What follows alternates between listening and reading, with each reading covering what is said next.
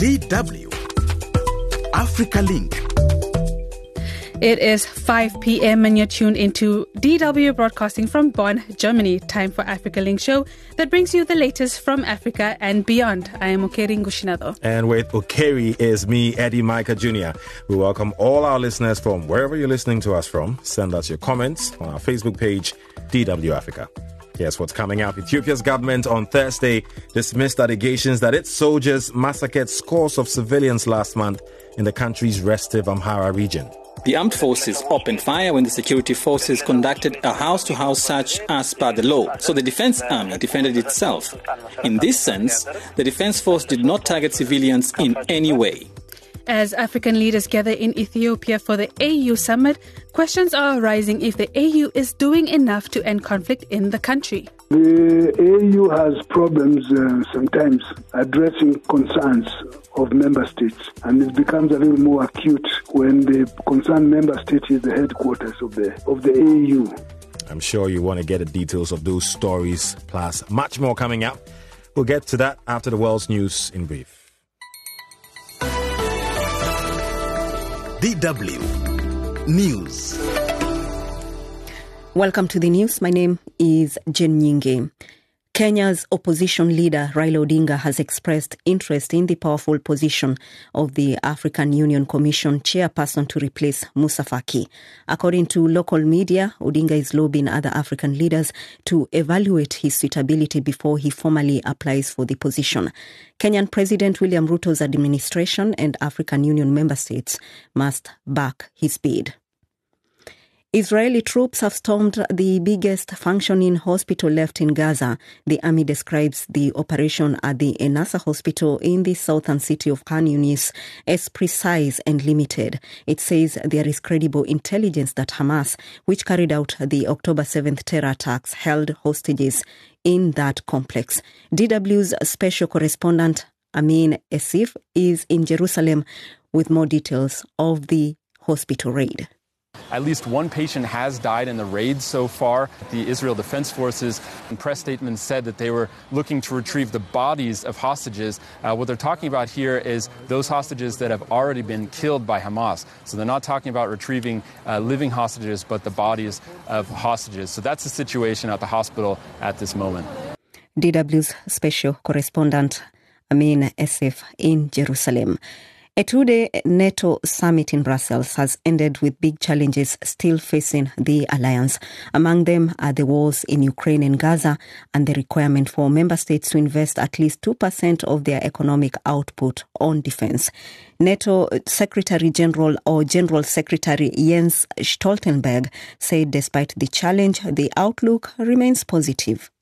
I'm uh, confident that uh, NATO will remain the strongest and most successful alliance in history, and I expect the United States to continue to be a staunch ally for at least three reasons. First, it is in the national security interest of the United States to have a strong uh, NATO. Uh, second, there is actually broad bipartisan support for NATO in the United States. And thirdly, the criticism in the United States it's not primarily against NATO. It's, a, it's against NATO allies not spending enough money on NATO. This news is coming to you from DW in Bonn, Germany. South Africa's Foreign Minister Naledi Pandor has blasted Israel's spokesperson for accusing her government of representing the interest of the Hamas terrorist organization. Pandor, who is in the Ethiopian capital Addis Ababa to attend the African Union summit, said the international community had a responsibility to bring the Israel-Gaza conflict to an end. And Ukraine's military is repositioning some troops in the frontline town of Avdiivka to what it calls more advantageous positions. The eastern town has seen months of heavy fighting. Kiev says it is redeploying some forces because it's difficult to supply Avdiivka and get people cut out. Russia is trying to seize the town, which is seen as the key to the Donbas region. For more news and information, head on to our website dw.com forward slash Africa. My name is Jane Nyingi. Thank you, Jane, for the news. You're listening to DW's Africa Link show, broadcast from Monday to Friday.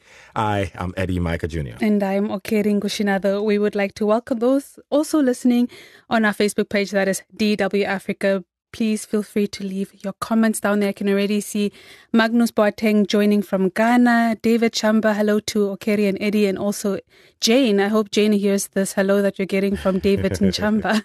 I think Jane definitely heard that. Okay, Yeah. let's jump straight into our top story. African leaders have gathered in the Ethiopian capital Addis Ababa, home of the African Union AU, for the continental body's annual summit. Now, according to AU Commission Chairperson Musa Faki Mahamat, regional integration and maintaining momentum in addressing issues of peace and security is high on the agenda. Mhm, But in an ironic twist, Eddie, the host of the summit Mm-hmm. has also um, initiated, has either initiated or been involved in multiple conflicts in the last three years. Yeah. Ethiopia's two-year civil war with the state of Tigray may have ended in November 2022 after Pretoria Pact, but federal troops are currently upping drone strikes against rebels known as Fano militia in the state of Amhara, next door to Tigray. Yeah, that's right. Now, this week, the Ethiopian Human Rights Council said at least 45 civilians had been killed by federal troops in Amhara, which the federal government denies. Let's look at the situation in Ethiopia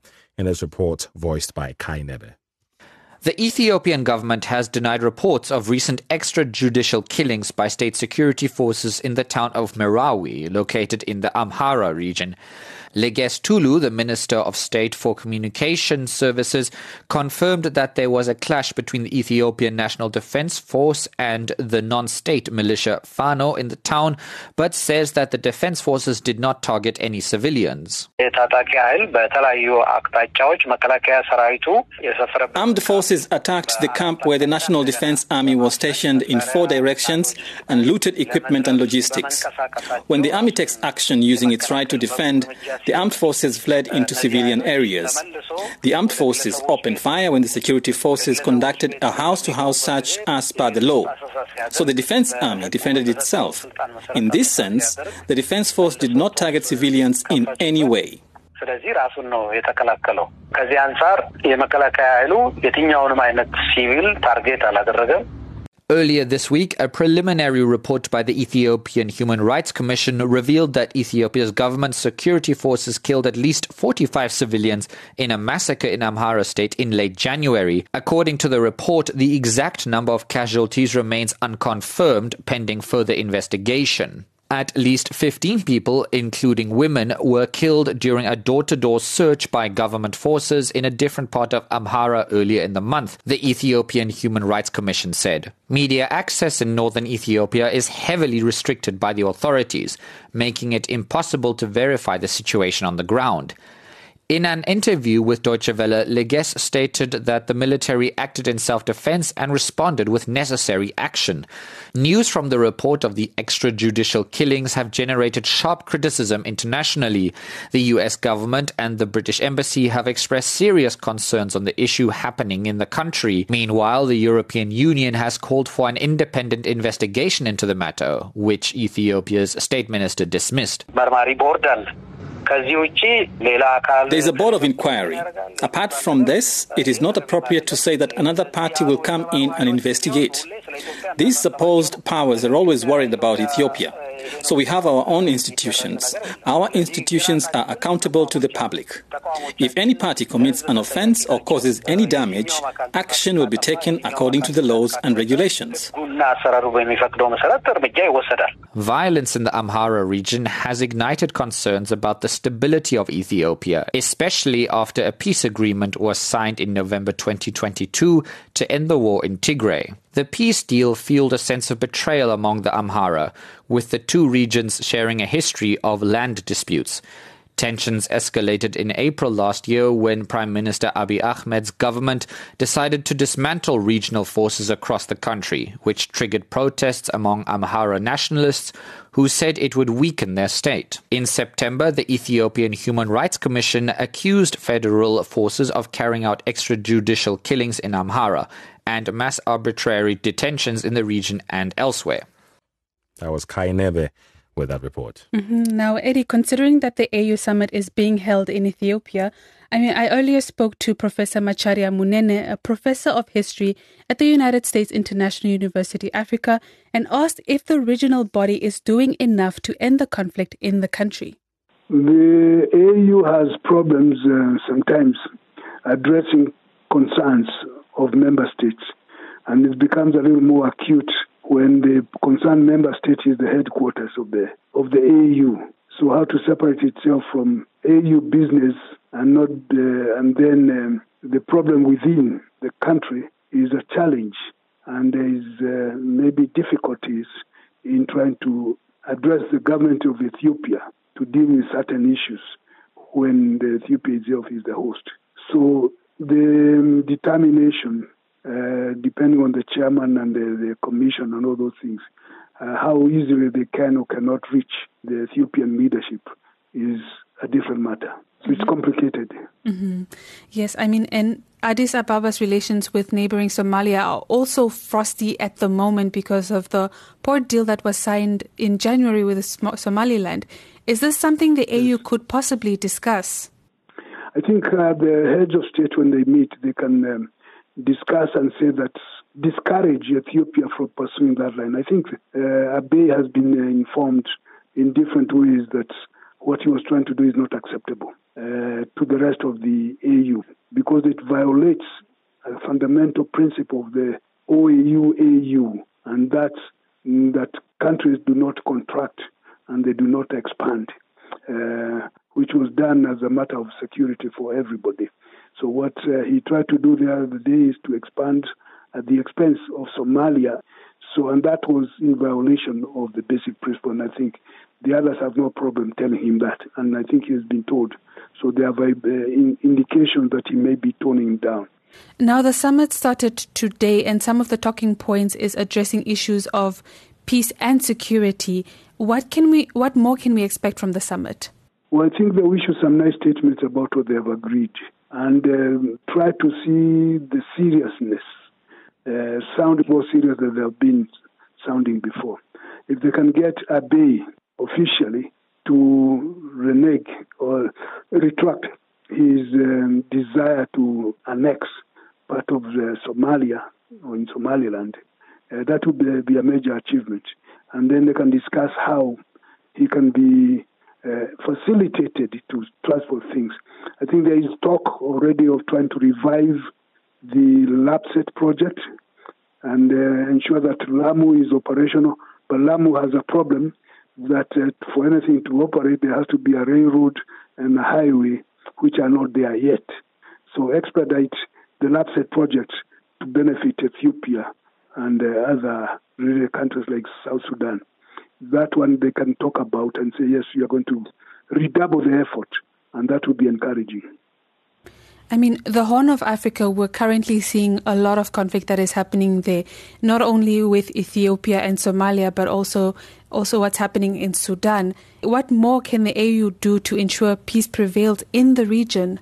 Sudan is complicated. You have two Janjaweed generals now fighting each other. Uh, they were together, and but they're fighting for power. And then it turns out that each side is, uh, is uh, supported by some forces that are external to Africa and that in itself um, makes the situation very difficult to deal with. But the AU can try to address the sponsors, those countries that are sponsoring the fighting. Uh, they can address the particular the two generals, and they have tried to address the two generals, but they also need to address those who are supporting them from outside the outside Sudan. Because the, without addressing that, then they, they will be just talking. And let the sponsors know that Africa knows and it's not pleased. Mm-hmm. I was speaking to Professor Macharia Munene, a professor of history at the United States International University and Africa. On our Facebook page, DW Africa, we asked, why isn't the AU, you know, doing much about the conflict in Ethiopia? Because that's what a lot of you have been suggesting. John Saba says, AU, ECOWAS, I have not seen their impact on the ground. Look at DRC, Sudan, South Sudan, Amhara, and Cameroon. Name them. Full of insecurities, tears on the faces of citizens and they're doing nothing is basically mm-hmm. what John is saying. And Tios BC says the AU doesn't exist. It's another branch of the European oh. Union. Shots fired. Yeah. shots fired with that one. I mean, it just tells you, Kerry, uh, how people are displeased with How with- they feel about yeah, it. you know, with what they're doing. Gida Torre says AU is tired of focusing on the conflict always. That's never ending on our continent due to the ignorance of uh, and irresponsibility of some individuals. You say. Mhm. I see here a comment as well from Lambert Kevin on DW Africa on our Facebook page um, saying, I don't think the AU has any impact in all conflict zones because those who are there are struggling for their stomach. Yeah, a lot of uh, pessimistic people Yeah. on the regional organization AU and other regional bodies, isn't there? I mean, that's the same sentiment that was also said um, is th- earlier this month when um, Niger, Mali, and Burkina Faso also decided to um, leave. I mean, I mean, leave the um, regional bloc ECOWAS. It's a thing of um, these regional bodies are kind Yeah. of not really serving the term. I mean, serving the people, the Yeah. countries, and what they need. Yeah, that's the argument definitely being made. Okay, we appreciate your thoughts. Keep them coming through on our Facebook page, DW Africa. If you just joined us, this is the Africa Link program with me, Eddie Micah Jr. And with Eddie is Okering Gushinado. You can also join us on our Facebook page, DW Africa, and comment there. I can see the comments still coming. Um, Monji Aranios, greetings from Bamenda. Greetings back to you. And, and Ahmed Ishagir, listening from Nigeria. Okay, welcome on board. Still to come on the program. Cervical cancer is killing so many women in Zambia each year. We hear from a survivor who says it should not be a death sentence. I would like to emphasize on the point of regular screening for our women because, um, yes, I know some people will say that no, it's painful, others will say that it is uncomfortable. It is a few minutes that could save your life. Definitely a few minutes that could save a lot of women's life. Yeah. But also, still to come, we'll also um, find out who the most expensive female football player is. And fun fact, she is from Africa. So stay tuned if you want to know more. Yeah, I can't wait to hear more about that with our very own Aram Atipu, who is in the studio and already.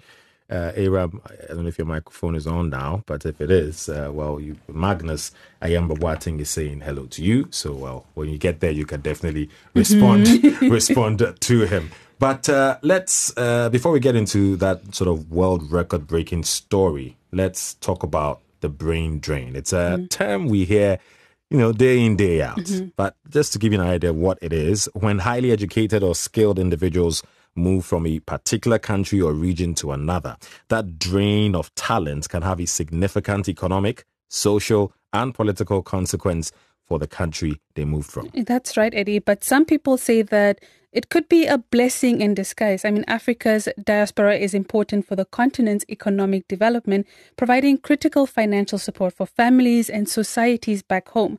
Our correspondents in Nairobi, Accra, and Kampala looked at the issue of brain drain. Let's start with Sella Oneko from Nairobi, Kenya. Brain drain has a mixed impact in Kenya. On the one hand, it takes highly skilled workers outside the country. On the other hand, they send large amounts of money back home. In 2022, remittances from Kenyans living abroad became the largest source of foreign exchange, amounting to 4.3 billion US dollars. In fact, Kenya's president announced that he hopes to double this number and export even more Kenyan workers. Kenyan data shows that migration increases with the level of education. Healthcare workers are some of the main professionals leaving Kenya for better jobs or further education. In fact, Kenyan healthcare workers went to the streets complaining about the lack of good and stable jobs, even though hospitals here are understaffed. In 2022, Ghana's youth unemployment rate stood at 7.14%. Now, millions of young Ghanaians are constantly searching for new jobs. Many of them, sadly, including those with essential skills, only see themselves doing better outside Ghana. When you stay at one place, it's like you are killing your career. But then once you take that very bold step, moving from your comfort zone and then stepping out, looking at a country like Germany, um, it's a place for the future. Well, what excites me about the career opportunity is that you get to learn different views from other people. You get to learn new ideas, new technology, new languages, and all that. The key destination has been Europe and the Americas. In fact, Germany is second only to the United Kingdom as top destinations for the Ghanaian diaspora populations. Now, Ghana is also one of the countries the EU has constantly targeted with its migration reforms that focus on skilled labor. A migration center that offers counseling to young people seeking to travel has also been operational for some time now. With Ghana still struggling economically and not being able to create opportunities for many young people, migrating outside has become a necessity rather than a luxury for millions, including professionals. In Uganda, the problem of brain drain exists. But because of poor documentation, it's hard to appreciate the real impact of this problem. Many professionals try and seek employment outside the country, mainly because of unemployment here and poor pay. But also traveling outside Uganda is not an easy attempt, mainly because of visa and travel restrictions. But the few who are lucky to find jobs outside Uganda, when they leave, some don't even want to come back. That was Julius Mugambwa in Kampala. We also heard from Isaac Kaledzi in Accra and Sella Oneko in Nairobi. Mm-hmm. And now, cervical cancer, which affects the cervix, a part of the female reproductive system, is the leading cancer in women. In Zambia alone, cervical cancer is responsible for killing almost 2,000 women per year. But the good news is, if diagnosed early, it can be easily treated. That's right. There are many people who have survived the disease. That includes media and fashion personality Karen Nakawala. She says cervical cancer is not a death sentence. Our correspondent Kathy Short in Lusaka, Zambia, met with her and sent us this report.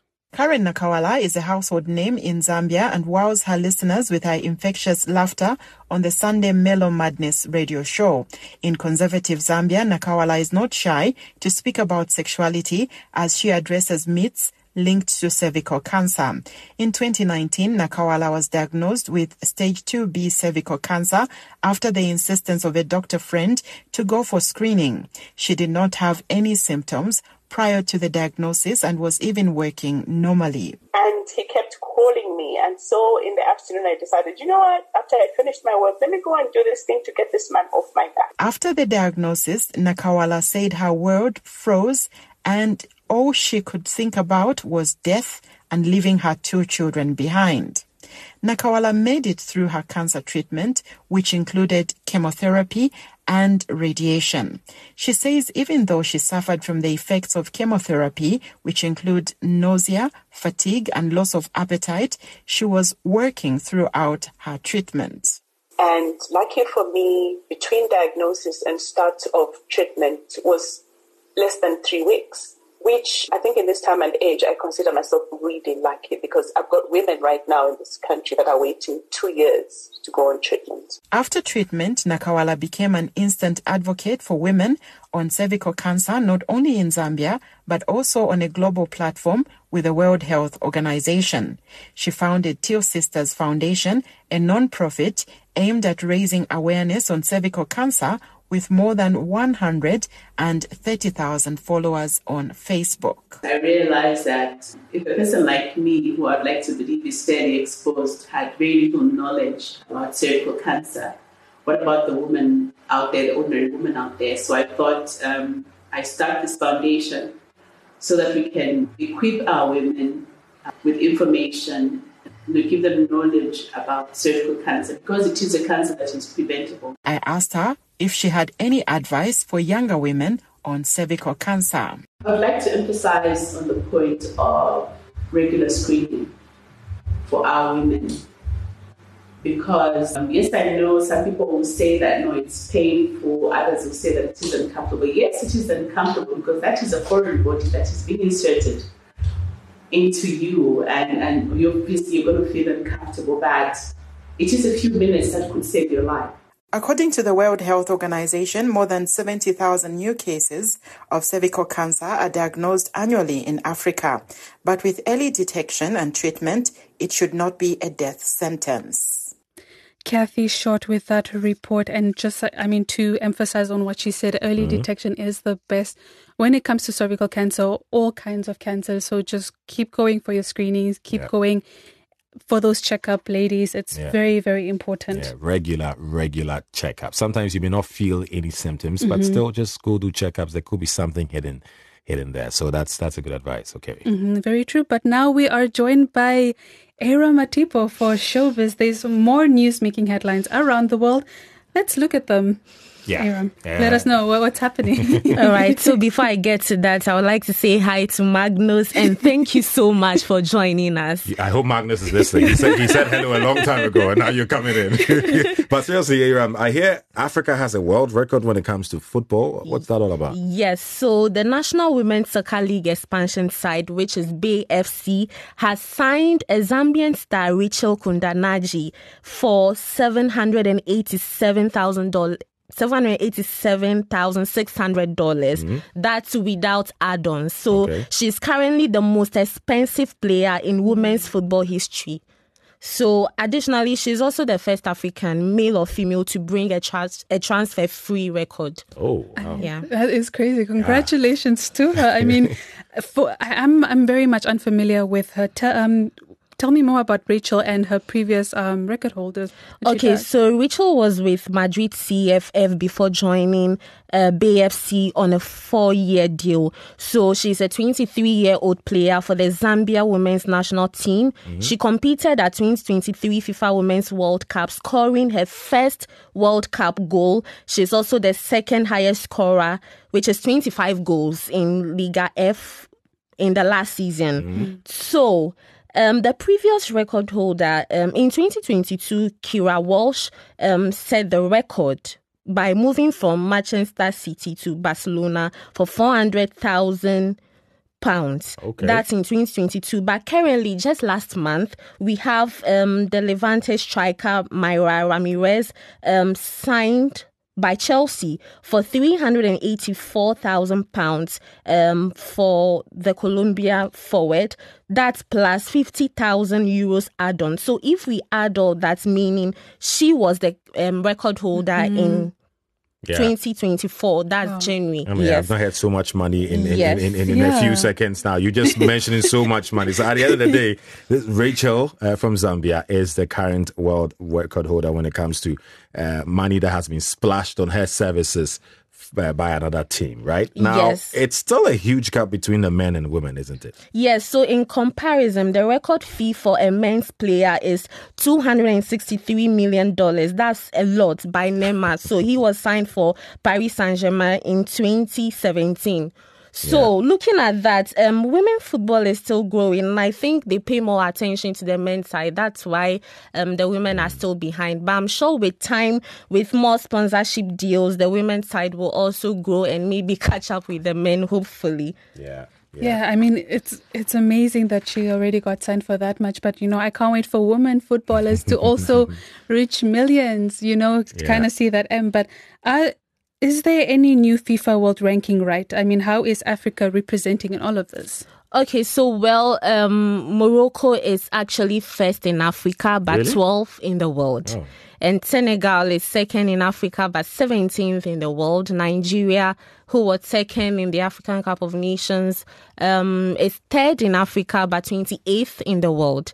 Then we have Egypt, fourth in Africa, but 36th in the world. Ivory Coast, um, fifth in Africa, 39th in the world. And uh, let me guess, Ghana is Yeah, not in the I top don't 10. hear Ghana No, in this. Ghana is 14th Yeah. somewhere You know what? in Let- Africa. Let's just move on. Right? There's, there's nothing interesting to talk about from that side. But thanks for giving us the uh, the update for uh, FIFA World Ranking and how African teams are doing. Uh, before you go, um, we're hearing something about Lupita Nyong'o of Wakanda fame making history. What's that? Okay, so she's um, the head of jury, international jury at this year's Berlin Film Festival. So this is history. This is a great achievement because she's the first black person in its 74 year history Oh. to lead the panel selecting the winners of the top prizes. So that's why it's a great achievement. Okay. Yeah. I mean, that's uh, that's you know these are the things we like to celebrate, Mhm. right? Yeah. And uh, I know Okeri is very happy for her. Okeri is a Lupita Nyong'o fan. Did you know that? I am a fan of black women, um, just kind of making black steps and, yeah, and making strides and things. Yeah. Already there's a smile on my face when I heard that from Aram. Glowing, definitely. Yes, of course. Aram, if uh, if Okeri was a footballer, I mean, talking about transfer fees, how much Mhm. would she be going for? You think? I have Le- talent, so just Which keep that in talent? mind. Let's- let's be a, clear, a lot of talent? talent. Aram, Aram is even. I think I think she will make history by getting 100 million. Oh, Which dollars. 100 million? Who is paying 100 million for it? On that very interesting note, Let's wrap up the show. Thank you very, um, a, a, very much, Ira Matipo, for your contribution. And uh, thank you guys for staying tuned into the program. I am Eddie Micah Jr. And this is football a legend, Okering Gushinado. Until next time. DW. Made for minds.